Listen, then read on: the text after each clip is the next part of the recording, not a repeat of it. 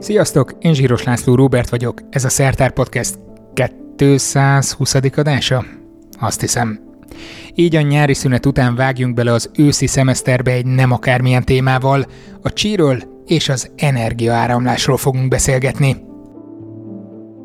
Igen, tudom, ilyenkor szokott lenni, hogy felnevetek, aztán nyilván valami tök más természettudományos téma jön elő, de nem, ma tényleg erről lesz szó.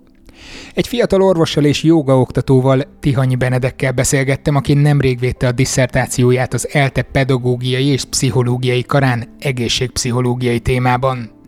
Beszélgettünk placebo hatásról, a komplementer medicináról, jogáról és meditációról, beleértve a saját élményeimet is. A felvételt többször is lezártuk, de aztán folytattuk egymás közt a beszélgetést, úgyhogy újra meg újra visszakapcsoltam a mikrofont is. Emiatt lesznek oda-vissza ugrálások, ezt szerintem már megszokhattátok. A másik kiegészítés, hogy Benedek az egyike az idei fémleb döntősöknek. A Fémlab a világ legnagyobb tudománykommunikációs versenye. A magyar fordulót a British Council és a Magyar Tudományos Akadémia szervezi. Bár amikor a beszélgetést felvettük, még voltak bizonytalanságok, de mostanra szinte tuti, hogy szeptember 23-án este lesz a magyarországi döntő az MTA dísztermében, illetve a Szertár YouTube csatornáján élőben is streameljük majd. A részletekkel majd jövök később, de most térjünk vissza a mm, spirituális energiavilágába, vagy valami ilyesmi.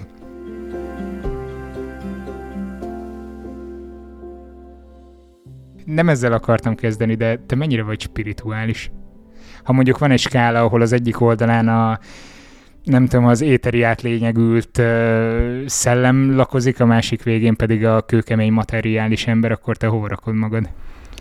Mm, azt hiszem, hogy ez a kérdés ez így érzelmileg is terhelt, és használ, ez a kérdés, ez egy, ez egy eszköz, arra használjuk, hogy felmérjük, hogy ki az, aki velünk szembe ül, és hogy mennyire nyissuk ki a fülünket arra, amit mondani fog.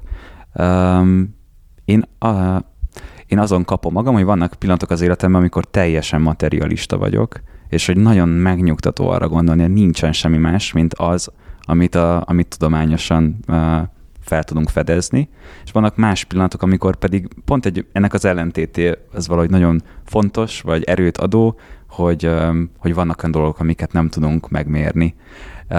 És mivel rendszeresen ingadozom a két világkép között, ezért otthonosan érzem magam mind a két táborban, és közben azt látom, hogy a, két tábor viszont nem érzi magát otthonosan egymással, és van is egy ilyen misszióm, hogy megmutassam a nagyon materialista vagy skeptikus nézőpontban milyen értéke lehet a spiritualitásnak, vagy inkább az ezotériának, és a nagyon elvont és éteri gondolkodásúak pedig mit profitálhatnak abból, hogyha megértik, hogy a tudomány hogy működik és miért.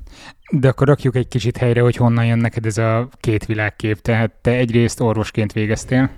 Igen. Hát ha azt kérdezed, hogy honnan jön ez a két világkép, akkor azért ez családi eredetű, tehát hogy Persze mindenkinek volt is erről egyébként egy egész adásunk, ahol a, ott mondjuk a politikai világkép volt a téma, hogy azt mi befolyásolja még sok-sok évvel ezelőtt, de ez is szerintem rokonítható. Most akkor nem beszélek róla hosszan, csak tényleg ennyit, hogy az anyai nagyszüleim a teljesen materialisták voltak, az apai nagyszüleim pedig teljesen katolikusok, tehát így az eljegyzéstől a házasságon a megkereszteljük a gyerekeket keresztül, ez egy, ez egy jelenlévő kérdés volt. Végül is szerintem mi szabad neveltetést kaptunk a testvéreimmel, és tényleg ránk volt bízva, hogy, hogy mifele hajlunk. Alapvetően materiális voltam gyerekkoromban, materialista, és a Fazekas gimnáziumban jártam természettudomány szakra, tehát hogy ott is főleg ez érdekelt, de amikor elkezdtem filozófiát tanulni a gimiben, akkor, akkor kezdett el kinyílni a világ, illetve szintén amikor a gimiben elkezdtem jogázni, akkor voltak olyan tapasztalataim, amik, amik kérdéseket tettek föl. Amikor rád kerestem, mert azért minden vendégre rá előtte egy picit keresni, hogy nagyjából képbe jöjjek, akkor láttam, hogy azért a, nem tudom, hogy ez még fut-e kurzusod, hogy a Szemelvesz Egyetemen most tanítasz jogával kapcsolatos anatómiai dolgokat is. Így van. Um, Magyarországon a joga az 1910-es években jelent meg, és azóta búvópatakként jelen volt, és volt egy anatómus professzor a Semmelweis Egyetemen, Víg Béla, aki hatalmas jogi volt, és ő elérte már évtizedekkel korábban, hogy lehessen a jogáról egy elméleti féléves szemináriumot tartani. És én de, oda... de várj, ez mikor volt? Um, az elmúlt húsz évben. Ja, én azt hittem, hogy ez még az 1900-as évek elején volt valamilyen... nem, bár nem ő volt az első orvos jogi Magyarországon, Um, de nekem még volt szerencsém látni őt a katedrán. Bámulatos volt egyébként az öreg, mert bemutatott joga pózokat az asztalon, úgyhogy ő már egy időskori betegségben szenvedett, és, és nem mozgott annyira jól. Um, aztán sajnos ő elhunyt, másrésztről viszont ebből azt tudott kinőni, hogy átvettük a, a szerepét, és egy nagyon kedves barátom vezeti most ezt a szemináriumot, ahol tényleg az orvostanhallgatók kaphatnak egy, egy kis szemfelnyitogatást arról, hogy a joga micsoda és mi nem. Mm, tök jó volt ez a felvetés a végén, akár kérdésnek is megállja a helyét mindjárt, de mennyire nyitott erre az egyetem, illetve mennyire nyitottak a hallgatók, hogyan állnak hozzátok? Ezt most már több évet csináljuk, és én nagyon sok csillogó szemet szoktam látni. Jó érzés ott lenni. Mert hogy ők számukra kiderül, hogy mi a joga és mi nem. Igen, azt gondolom, hogy tud, fel tudjuk vetni úgy az ezotéria meg a spiritualitás kérdéseit, ami, ami érdekes a számukra, és, és fogadható is. Tehát mi a joga és mi nem a joga? Mi a joga és mi nem a joga? Van az, ami a jogáról látszik, és azért az alapvetően egy sport. Um, azt hiszem, hogyha valaki, egy átlagember, ami ugye nem létezik átlagember, de egy átlagember elmegy egy jogaórára, akkor arra számít, hogy ott sokat fog mozogni, meg akár megízad, és hogy lesz benne valamilyen kis valami kis figyelj oda magadra, vagy valami kis szertartás, vagy valami kis gondolat arról, hogy mi a helyünk az életben, vagy hogy mi az összefüggés a szellemi, a lelki, meg az anyagi síkok között. Um, ha azt nézzük, hogy eredetileg mi a joga, arról még most is vitatkoznak a történészek, de nagyon úgy tűnik, hogy egy, egy szellemi irányzat volt, vagy akár egy titkos szellemi tanítás, ahova a test és a testgyakorlatok csak a elmúlt évtizedekben, évszázadokban mm, épültek be ennyire erősen. Valószínűleg azt, amit ma itt nyugaton jogáként gyakorlunk, az egy modern irányzat, ami egyaránt táplálkozik ősi indiai gyökerekből és modern nyugati gyökerekből is. Neked mit jelent a jóga személy szerint? Hmm. Gondolkodom, hogy ezeket a szüneteket kivágjam, de tök jó, hogy... Én biztos voltam benne, hogy ki fogod vágni ezeket a szüneteket. ezért... ad, ad hozzá a feszültség, ez egy kicsit. Akkor majd valamennyit tarts meg belőle, ami dramaturgiailag indokolt. Nem, hát még ha legalább kép lenne, akkor látnák a kedves hallgatóink a tanakodó arcomat, és hogy most tényleg befele figyelek, és hogy próbálok neked új és őszinte választ adni erre a kérdésre. Lehet, hogy akkor egyszerűbb egy másik kérdés inkább, hogy orvosi szempontból mi a joga, vagy milyen szerepe lehet? Uh-huh. Nem, azt hiszem, hogy válaszolok röviden arra. Személyesen mi nekem a joga? Nekem a joga annyit jelent mostanra, hogy gyakorlás. Tehát bármilyen testi vagy mentális célkitűzésem támad, akkor van egy olyan kialakult és rugalmas rendszerem, amivel én ezt magamnak meg tudom támogatni. Ugye jogaoktató lettem már az orvos egyetem előtt, már úgy mentem oda, az érettségikkel egy időben uh, tettem le a jogoktatói vizsgákat is, és hogy mostanra van egy belső jogoktatóm, egy házi jogoktatóm, aki, aki ilyenfajta célkitűzésekben tud engem támogatni. És akkor az orvosi előnyei a jogának? Orvosi szemmel nézve az van a jogával, hogy eredetileg a jogát csak teljesen egészséges emberek kezdhették el, és amíg bármilyen testi vagy lelki kibillentség volt náluk, addig az indiai hagyományos medicínához kellett fordulniuk, és legalábbis a fennmaradt források szerint a guru, a mester csak akkor kezdett el foglalkozni valakivel, hogyha ezek az egyensúlyvesztések már helyreálltak. Ehhez képest a modern nyugati világban lett egy igény arra, hogy a jóga felől lehessen menni a gyógyulás és a terápia felé, Um, úgyhogy így jött létre valójában a jogaterápiának a, a, a módszere. Ez orvosi szemmel egy komplementer gyógyászati ág, uh, aminek bizonyos részeire vannak kielégítő, nagy elemszámú randomizált kontrollált vizsgálatok, viszont rengeteg olyan hipotézist is megfogalmaz, amiket nem igazoltak, és javarészt nem is száfoltak kutatások.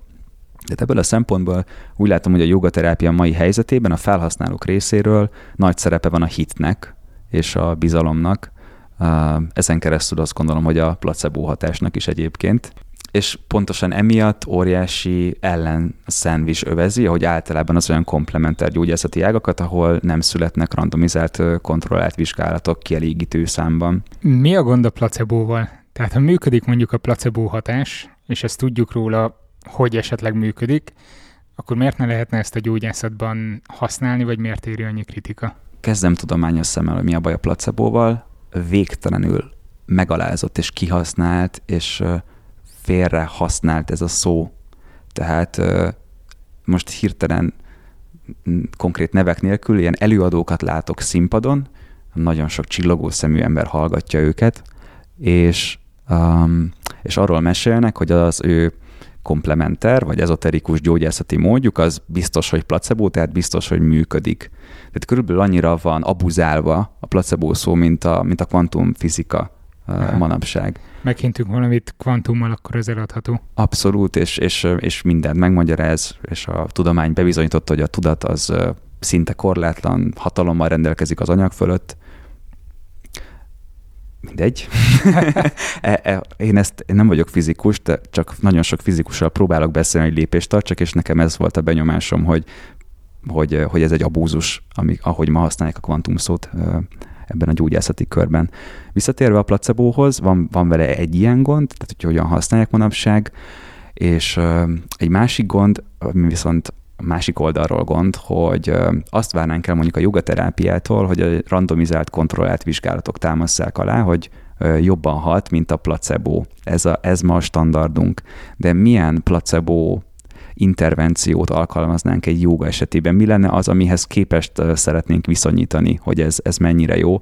Én jogakutatásokban is volt szerencsém részt venni az eltén, és iszonyatos vért izzadtunk ezzel, hogy kitaláljuk, hogy, hogy hogyan lehetne.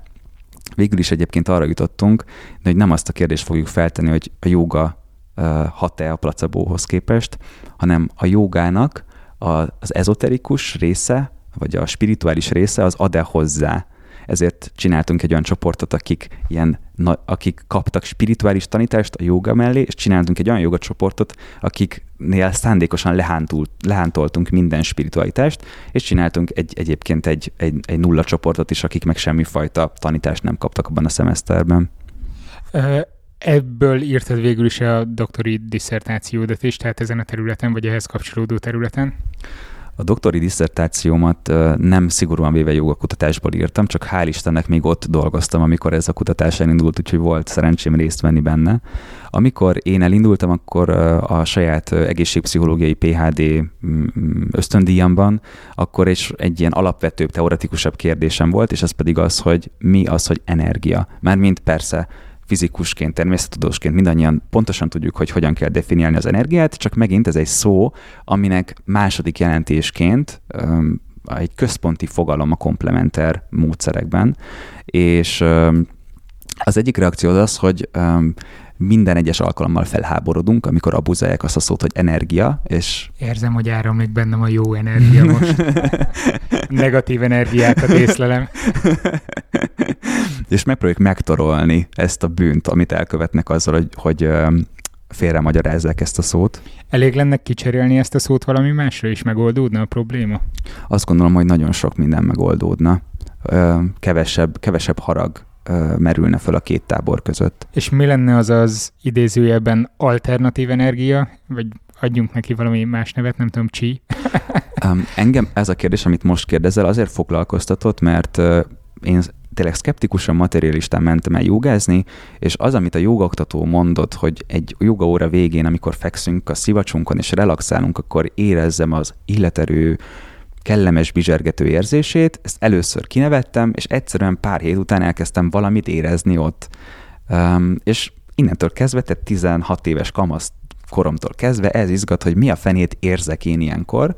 Nyilván, ahogy haladtam el a jogában, ezek a kellemes, bizsergető testi érzések egyre intenzívebbé is váltak, és egyre jobban felkeltették a figyelmemet, és egyre inkább el tudtam hinni, hogy az, hogy én rendszeresen gyakorlásképpen kapcsolódom ezekhez a testérzetekhez, ennek valamilyen jó hatása van rám. Tehát kifejezetten azért is izgatott, hogy hát ha másnak is hasznos, hogyha kapcsolatba tud kerülni ezzel az élménnyel.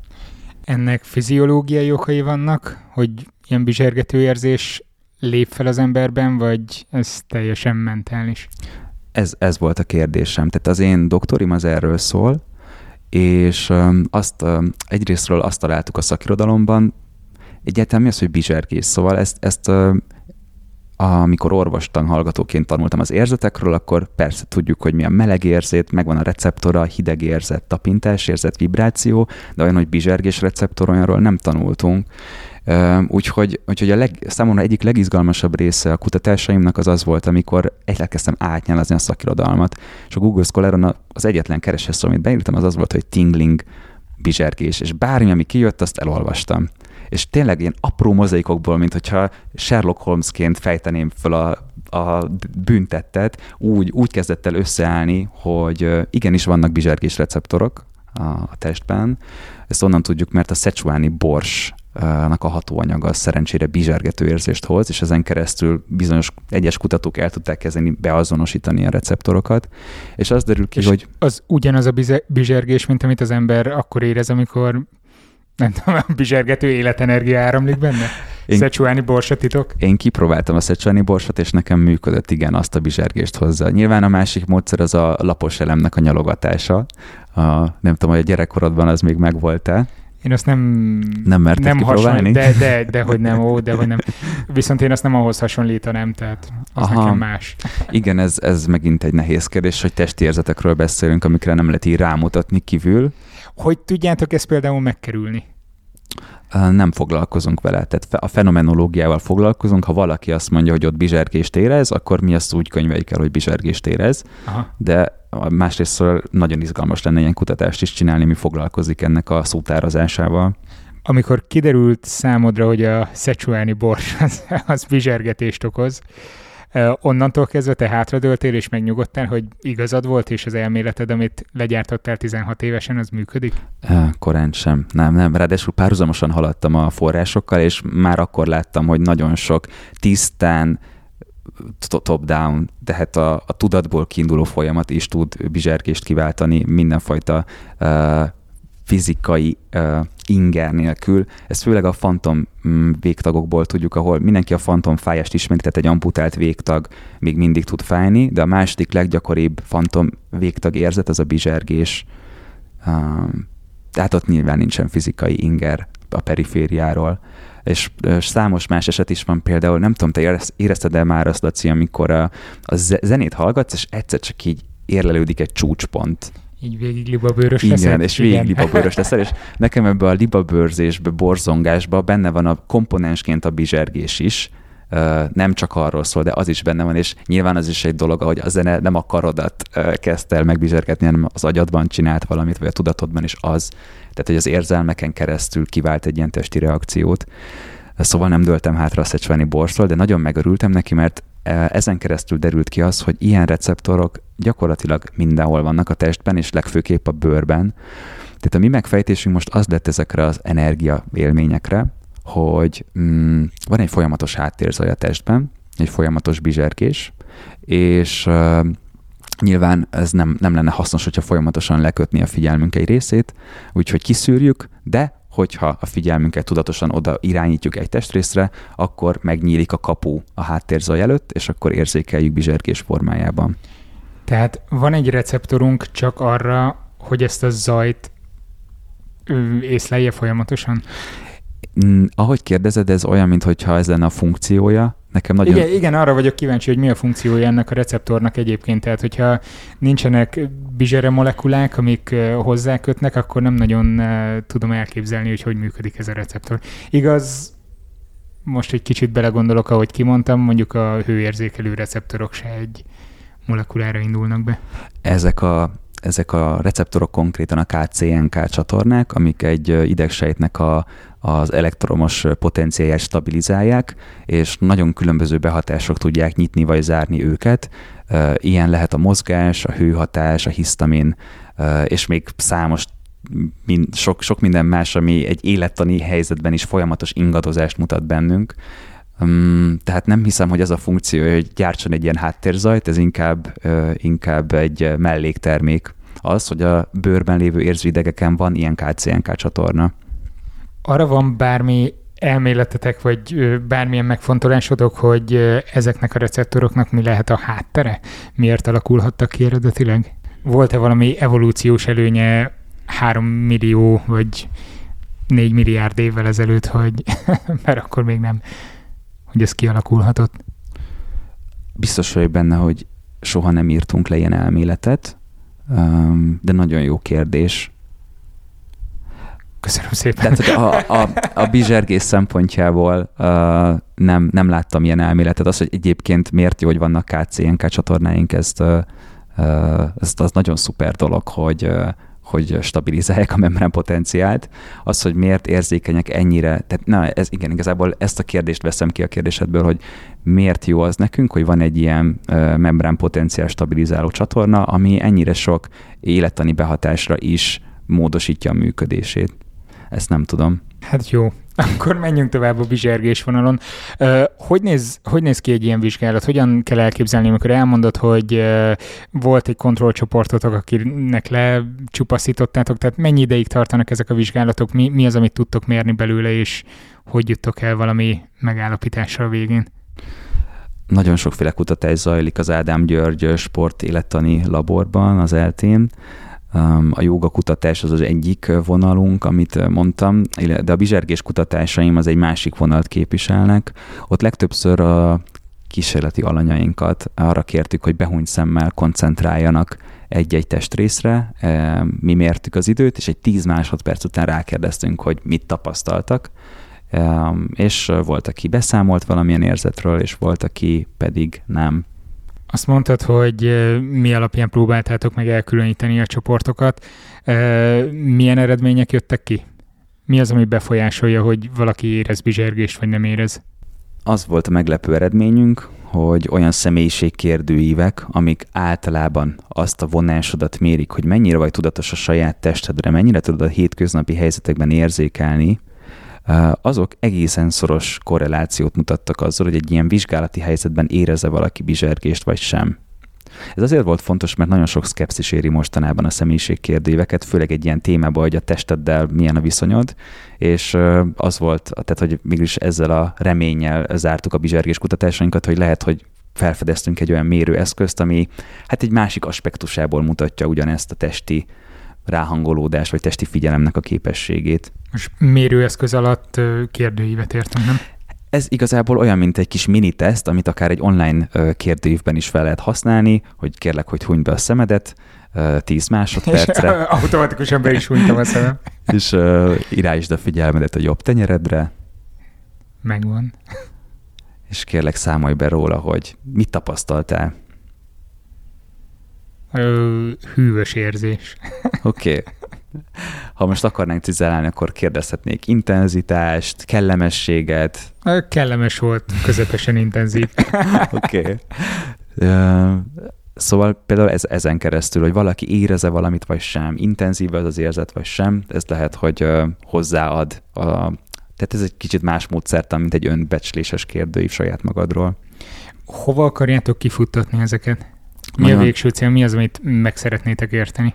Nagyon szigorúan alapkutatás volt, és az egyik célunkat teljesítettük, hogy tudtunk adni egy olyan modellt az energiaélményekről, tehát itt kifejezetten a komplementer felhasználók energiaélményeiről beszélünk, ami megállja a helyét tudományosan. Tehát pontosan megmutatja ezt a fiziológiás háttérzajt, de a modellbe integrálja a top-down folyamatokat is, például az érzelmek szerepét, és megmutatja azt, hogy ezek önerősítő folyamatba is léphetnek egymással, tehát mondjuk egy jóga felhasználó érez egy enyhe bizsergést a tenyerében, mi azt gondoljuk, hogy ez semmi más, mint a háttérzaj, de hogy figyel rá, és pozitív asszociációkat társít ehhez, például az, hogy bizsereg a tenyerem, az azt jelenti, hogy egészséges vagyok, hogy valamilyen gyógyító, éltető erő áramlik most belém a kozmoszból, ezt most szándékosan ilyen ezoterikus nyelven fogalmaztam meg, zárójel bezár. Um, ez ez pozitív érzelmet vagy megkönnyebbülést hoz, ami akár izomfeszültségeket kiold, vagy felpestíti a vérkeringést ott ezen keresztül, és ezért ugye ez hat a, háttérzajra is a KCNK csatárnak keresztül, tehát erősebb lesz a bizsergés érzés, létre tud jönni egy ilyen örvényszerű, pozitív testi élmény. Mi, mi ezt nem láttuk korábban leírva a szakirodalomban, és nagyon örülünk neki, mert ennélkül a definíció nélkül nagyon sok tudós azt gondolhatná, hogy ez az ilyen energiaélményeknek semmilyen testi alapja nincsen, és százszerzelékig csak a fantázia vagy a hazugság szüleménye. Oké, okay, elfogadta a tudományos világ, hogy megvannak a fiziológiai alapjai. Mi a helyzet a másik oldalon? Rászólsz valakire, hogy nyugi, ez nem a univerzumnak a rezonanciája, amit érzel, hanem csak a testednek a áttérzaja? Egyrésztről az lenne... Hogy fog-e befolyásolni nála valamit?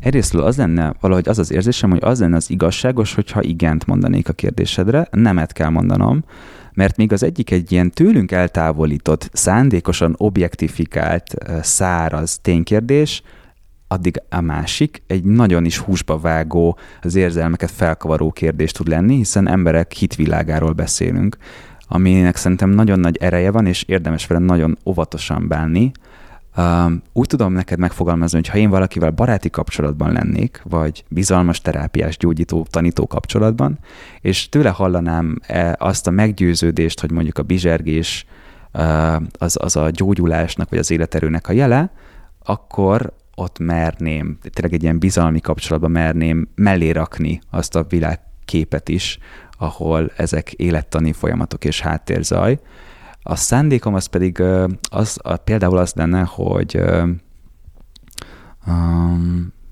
nagyon könnyű belecsúszni a wishful thinkingbe ebben az ezoterikus világban.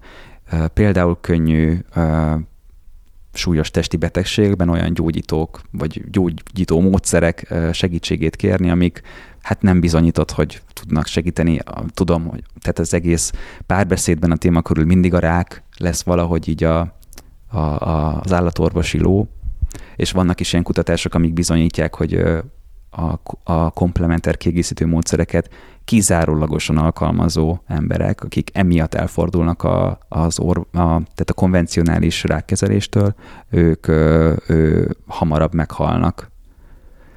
Hmm, tehát, hogy ilyen csúnyán megnövekszik a mortalitás abban a populációban. Nagyon kínosan ügyelsz arra, hogy mindig komplementer gyógymódokról beszélj. Mm-hmm Viszont ennél a mondatnál nagyon kiütött, amikor mondtad, hogy kizárólag a komplementert használja, holott annak valahogy fogalmilag hozzá tartozik, hogy ez kiegészítené a orvoslásnak a így van. módszereit. Én ezért nagyon szeretem ezt a szót, hogy komplementer, mert mert egy olyan álláspontot képvisel, ahol, ahol ezeknek kiegészítésként kéne működnie, és nagyon tisztán felhívja a figyelmet arra, amikor valaki vagy negligálja a konvencionális orvosi terápiás javaslatot, vagy kifejezetten ellene hangol. Nyilván nagy a felelőssége ilyenkor az orvosoknak is, illetve azoknak, akik ezeket a módszereket használják. De milyen a párbeszéd a másik oldalon? Azt amikor nem barátokkal ülsz le megvitatni az ezotériának a, a, a tudományos oldalát, mi a helyzet mondjuk a mereven elutasító tudományos közeggel? Gondolkozom, mert hogy merev, merev elutasítást mind a két oldalon van. Valójában, valójában ez a szkeptikusság vagy a materializmus részéről is tud egy, tud egy hit, hitbeli részt megérinteni. Ez azért tettem fel, lehet, hogy neked is egyszerűbb így válaszolni, mert mielőtt még elindítottam a felvételt, kezdtünk el erről beszélni, hogy milyen mondjuk szkeptikusokkal a viszony, stb. stb. Á, értem, oké. Okay. A kérdésedről majd még fogok mondani valami mást, szóval én valójában sokkal több támadást és rossz hangulatú beszélgetést folytattam le a tudományos oldallal, mint az ezoterikus oldallal. A, a, az egyik skeptikus vitacsoportnak a Facebookon tagja vagyok, és a PHD védésemre meghívtam a csoportot. A, Merész. Én nem tudtam, De azért hogy az... hozzá, hogy egy PhD védésről van szó, Igen, egy elismert, ez LTPPK elég jó Magyarország PhD védéséről van szó.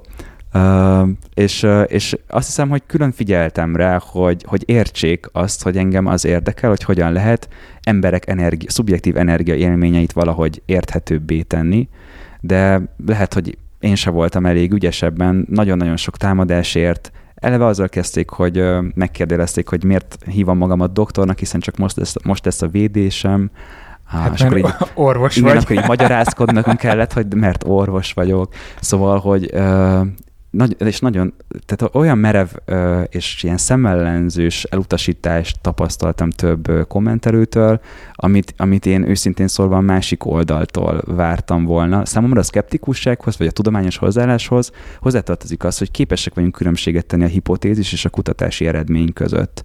És és ezt értem meg, hogy én, én hipotéziseket teszek föl, és azokat szeretném uh, megosztani, uh, és mégis uh, azt hiszem egyébként megint azért, mert az ilyen energia, energiával kapcsolatos az energiát is abuzálták, mint szót, és hogy nagyon sokszor eleve miért hívjuk energiának ezt a jelenséget? Szóval ez nem a ősi Kínában, meg az ősi Indiában, nem energiának hívták. Miért kellett egy olyan szót választani, ami addigra már a nyugati kultúrkörben a fizika egyik alapvető mm, fogalma lett? Mi volt eredetileg? Vagy minek feleltethető meg? Nagyon érdekes uh, nyelvészeti kérdés ez. Uh, Indiában pránának hívják, Kínában csínek. Um, nagyon, és, és annyira ősiek ezek a szövegek, hogy javarészt, a, javarészt homályba vész, hogy pontosan mit érthettek alatta. Um, van, aki szerint, ma elismert indiai jogaterapeuta szerint ez a prána, ez nem más, mint élettani működések. Tehát a durva mhm. fizikai test az az anatómiai szerkezetek, és hát ez az életerő. Igen, ennyi, hogy, hogy nem csak struktúráid vannak, hanem funkcióid is. Ami, okay. ami teljesen értelmezhető tudományos szemmel. Akkor mi lenne szerinted egy olyan szó, amit javasolni lehet a helyettesítésére? Én most jobb ilyen azt mondom, hogy energiaélmények, ami kicsit sok szótagból áll, de szerintem kifejezi ezt, hogy egy szubjektív megélésről van szó aminek lehetnek élettani dimenziói is. Azzal elfogadnám mondjuk a szkeptikus társadalom, ha, ha meghívnád a szkeptikus csoportot ezzel a szöveggel a diszertáció védésedre, bár ez már megtörtént, elfogadóbbak lennének szerinted? Um, én igazából azt gondolom, hogy ha, ha, ha így ki tudnám fejteni, hogy, hogy számomra mit jelent ez a szó, akkor nagyon érdekes kérdéseket kaphatnék tőlük, meg hozzászólásokat. Tehát én igazából bánom, hogy, hogy nem sikerült. Egyébként egy-két kommentelővel nagyon hosszú és nagyon, uh, nagyon jó leső, pont ilyen, tudod, ez, a, ez az igazi tudományos eszmecsere, amikor, amikor azt éled meg, hogy most baromi izgalmas kérdésekről egyre izgalmasabb szempontokra jöttök rá ketten együtt, szóval ilyen is volt. Uh, Volt, aki elment? A védésedre? Hát ez a, ez a lezárások alatt volt, úgyhogy sajnos nem tudom. Ja, mert hogy online volt, Igen. és... Ebből a szobából közvetítettem a PHD védésemet. Ah, oké. Okay. Igen, igen, igen. De akkor a diszertáció védéseknél azért előszokott fordulni közönségből kérdéseknek a tömege jöttek? Igen, nem, nem kaptam ott a nyilvános vitán uh, szkeptikus kérdést. Sajnos most, most szerintem ennyi a konklúziónk, hogy én, én nagyon nyitott vagyok rá, és nagyon vágyom rá, és azért is nagyon örülök a, a FameLab versenynek, mert azt gondolom, hogy, hogy ez egy, tehát egy hatalmas merítés lesz ilyen típusú tudomány oldalról jövő kérdésekről. Ö, ott leszel a Tudományos Akadémia dísztermében, erről fogsz majd beszélni. Nem tudtam. Azt hittem, hogy online lesz majd a, a döntő. Mondtad, hogy a bizsergés kutatás az egyik eh, része, vagy az egyik iránya a kutatásaitoknak. Mivel foglalkoztok még? Ez történetileg a placebo kutatásokkal robbant be a köztudatba ez a kutatócsoport. Sajnos placebo vizsgálatokban én már nem vettem részt, azok le, lezajlottak nagy részt. Például házi orvosok esetében kérdezték meg a kutatótársaim, hogy mennyire használnak placebót, és azért kiderült, hogy sok házi orvos táskából ott van egy kis C-vitamin, akár olyan esetekre is, amikről tudjuk, hogy a C-vitamin biológiai bottom-up módon nem hat. Viszonylag kevés korbuthoz fordul szerintem így a házi orvoshoz. Igen, a, a statisztikák szerint ez így van. Um, egy, egy olyan vonal van, ami, mivel ez egy egészség- és sporttudományi intézet, ahol van a csoportunk, a sportplacebóknak a jelensége, ami főleg versenyszerű sportolóknál fordul elő, hogy milyen... C-vitamin doppingként? Uh, igen, tehát akár, akár a doppingszerek, de akár konkrét, akár, uh, akár olyan szinte kabalaszerű uh, jelenségek, mint a mágneses karkötő, ami, amik, amiktől azt remélik, hogy fokozódni fog a sport teljesítményük, szóval hogy ezek, ezeknek a kutatása most is zajlik az intézetben. Lehet, hogy a bizsergő receptorokon keresztül hatnak a mágneses karkötők is, nem? Igen, tudom, hogy, tudom, hogy viccnek szántad, és utálok viccre komolykodva válaszolni, de hogy tényleg az van, hogy felt, jó, szeretnél, szeretnél jót futni ma, szeretnél egy jó időt elérni, sőt, szeretnéd megdönteni az eddigi rekordodat, és egy barátod mondja, hogy van egy ilyen mágneses izé, próbáld ki, és felcsatolod, és ha nem érzel semmit, akkor el is felejtett, hogy ott van. De ha felcsatolod, és elkezdesz érezni ott valami bizsergést, az olyan, mintha valami nagyon kézzelfogható bizonyítékod lenne arról, hogy ez a cucc ez működik. És ezért a bizsergés érzet és más testérzetek, amiket a placebo elvárásainkhoz kötünk, azok meg is erősítik azokat a placebo elvárásokat. Tehát amennyiben létezik placebo hatás, már pedig létezik, és amennyiben létezik sport placebo hatás, már pedig létezik, annyiban ezek a testi érzetek egy nagyon fontos közvetítői ennek a folyamatnak. A sport placebo hatást könnyebb mérni, mint mondjuk a bizsergés esetében, vagy a joga esetében? A sport placebo hatást könnyebb mérni, mint az egészségügyi placebo hatást. Sokkal könnyebb etikus vizsgálatokat tervezni ebben a témában. Az etika eszembe se jutott eddig, de, de nem, ez egy nagyon fontos eleme nyilván ezeknek a vizsgálatoknak. De hogy, hogyan könnyebb mérni? Csak az etikai problémák kiszűrése miatt, vagy, vagy eleve könnyebben lehet megtervezni új kísérleteket. Erről tudsz egy picit mondani, hogy hogyan álltok neki, vagy a Igen, általában, hogy áll neki? Általában, amikor sport placebót vizsgálunk, akkor vagy futópados, vagy kerékpáros terhelés teszteket végzünk.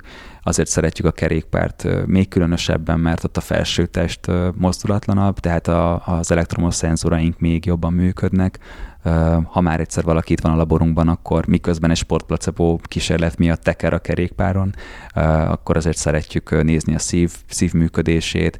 A szívműködésből tényleg valamennyi következtetést le lehet vonni az illető szimpatikus és paraszimpatikus tónusára, ezen keresztül valamennyire az érzelmi állapotára is, és nyilván használunk nyilván használunk pszichológiai kérdőíveket is, amik segítik az aktuális állapotot felmérni. Egy ilyen sportplacebo vizsgálatnál az is érdekes, hogy mondjuk használjuk ezt a mágneses karkötőt, és hogy valaki mennyire hiszi el, hogy ez segíteni fog neki, mik az előzetes elvárások, és ez hogy függ össze azzal, hogy, hogy megnövekszik a teljesítménye, vagy sem. Hogy lehet egy ilyen vizsgálatba beszervezni valakit? Tehát nyilván nem mondhatjátok el, vagy, vagy gondolom nem mondhatjátok el, hogy mire fut ki pontosan a vizsgálat, mert azzal dőlne az egész, vagy rosszul gondolom? Így van. Ez, ez ha jól tudom, a, a kutatócsoportunk életének az első felében egy nagyon fontos dilemma volt, hogy már felhalmozódtak nagyon fontos eredmények a placebóról, de még szerették volna folytatni ezt a kutatást, tehát hogyha elhíresülnek placebo kutatócsoportként, akkor nagy, nagy bajban lettek volna.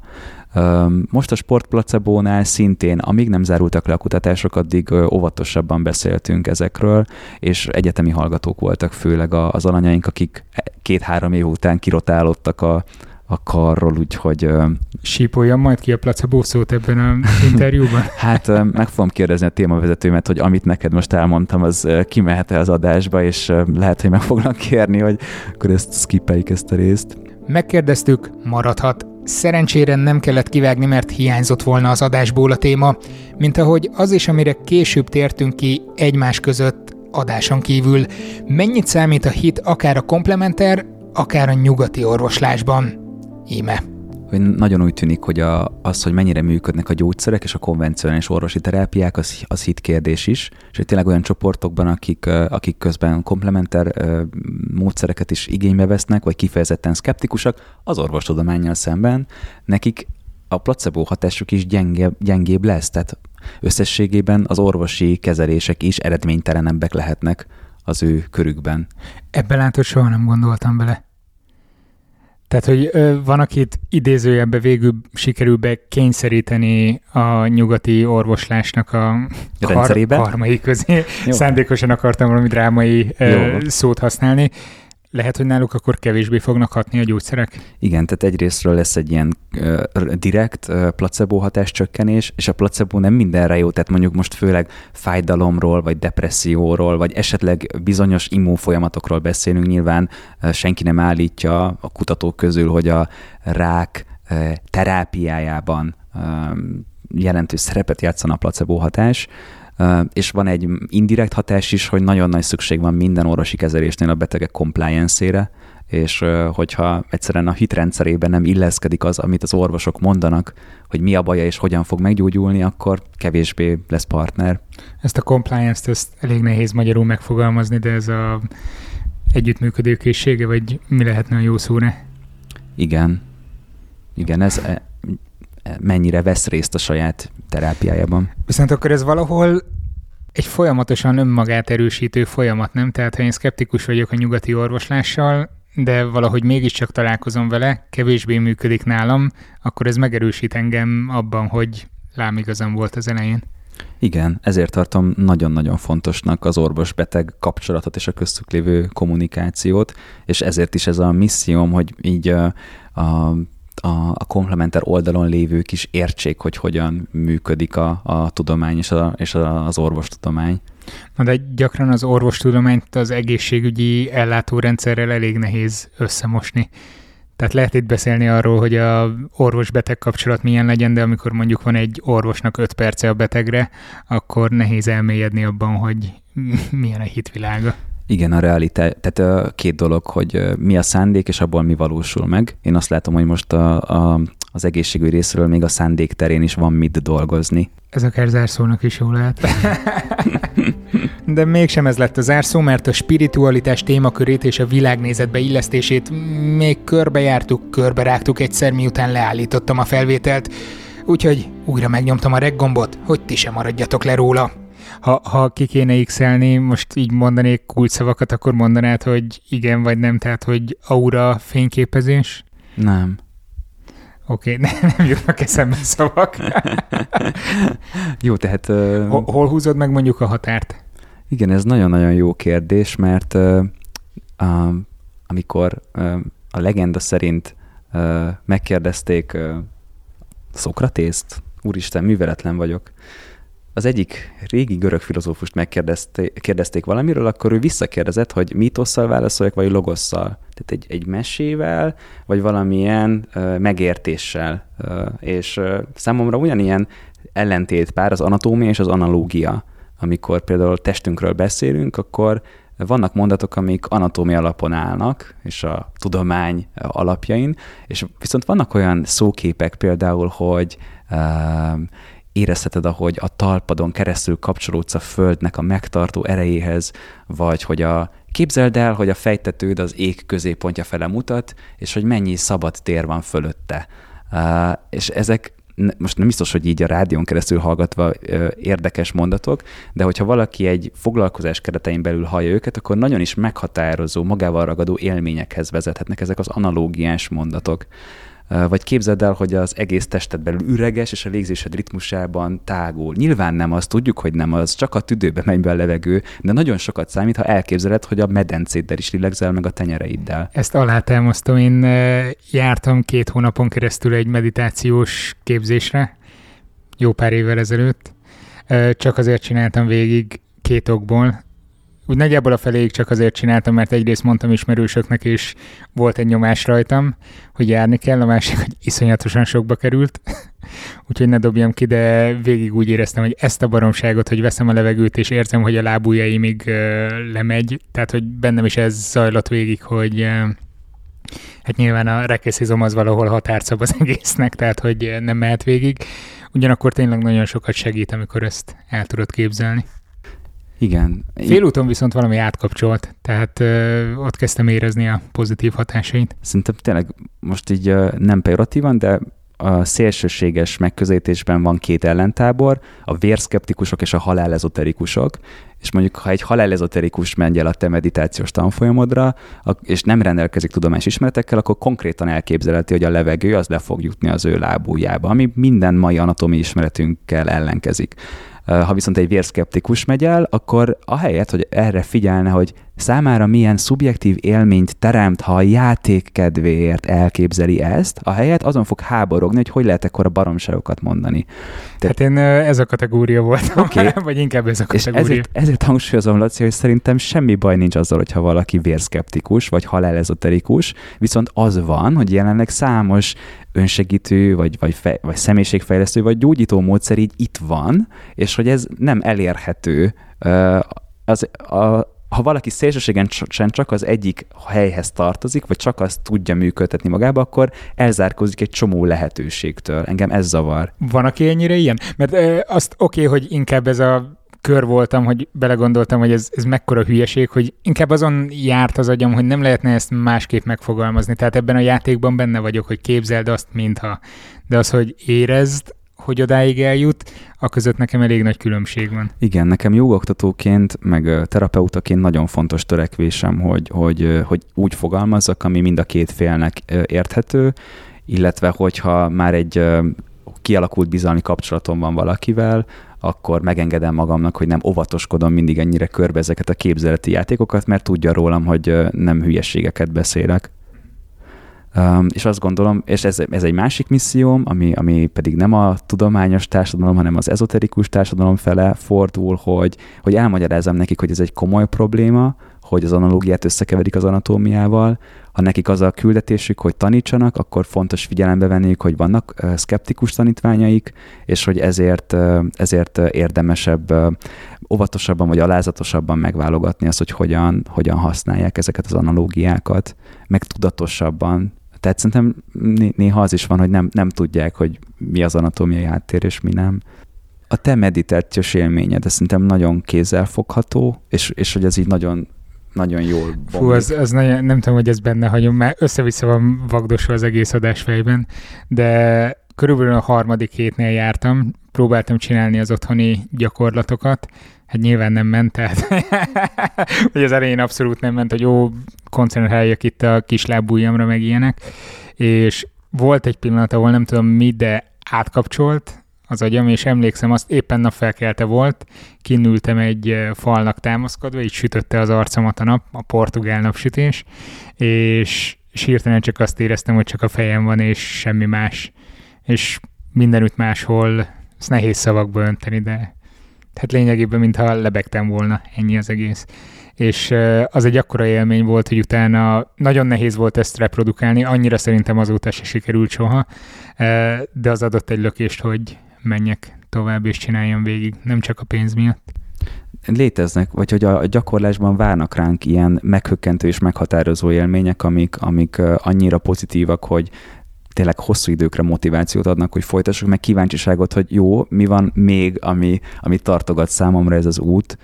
Um, az az érdekes, hogy szerintem a természettudományok is működnek ezen az élmény szinten, szóval um, amikor um, amíg uh, nagyon skeptikusként tanultam a fizikát, akkor az ősrobbanás az egy nagyon, nagyon száraz, persze fontos, de egy teljesen tőlem független dolognak tűnt.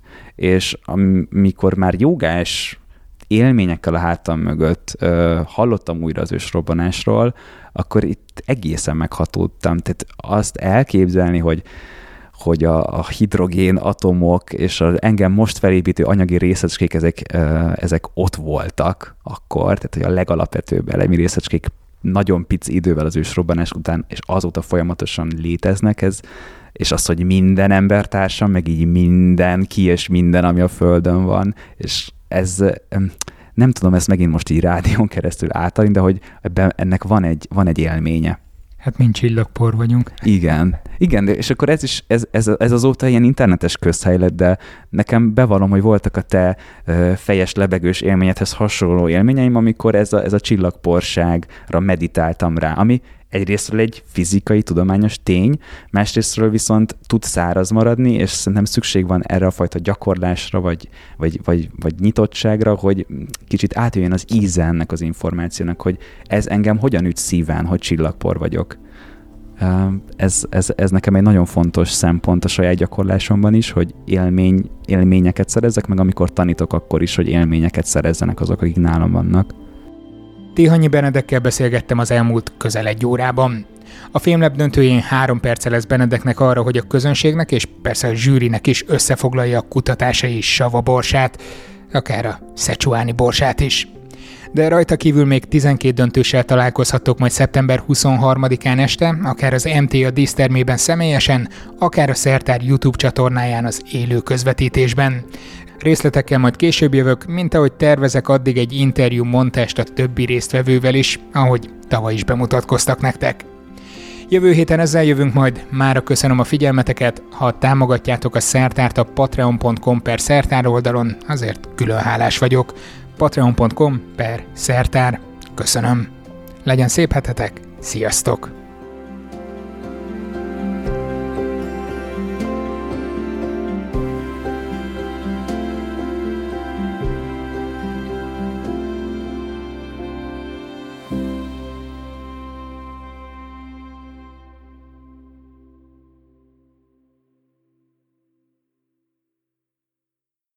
Ez a műsor a Béton közösség tagja.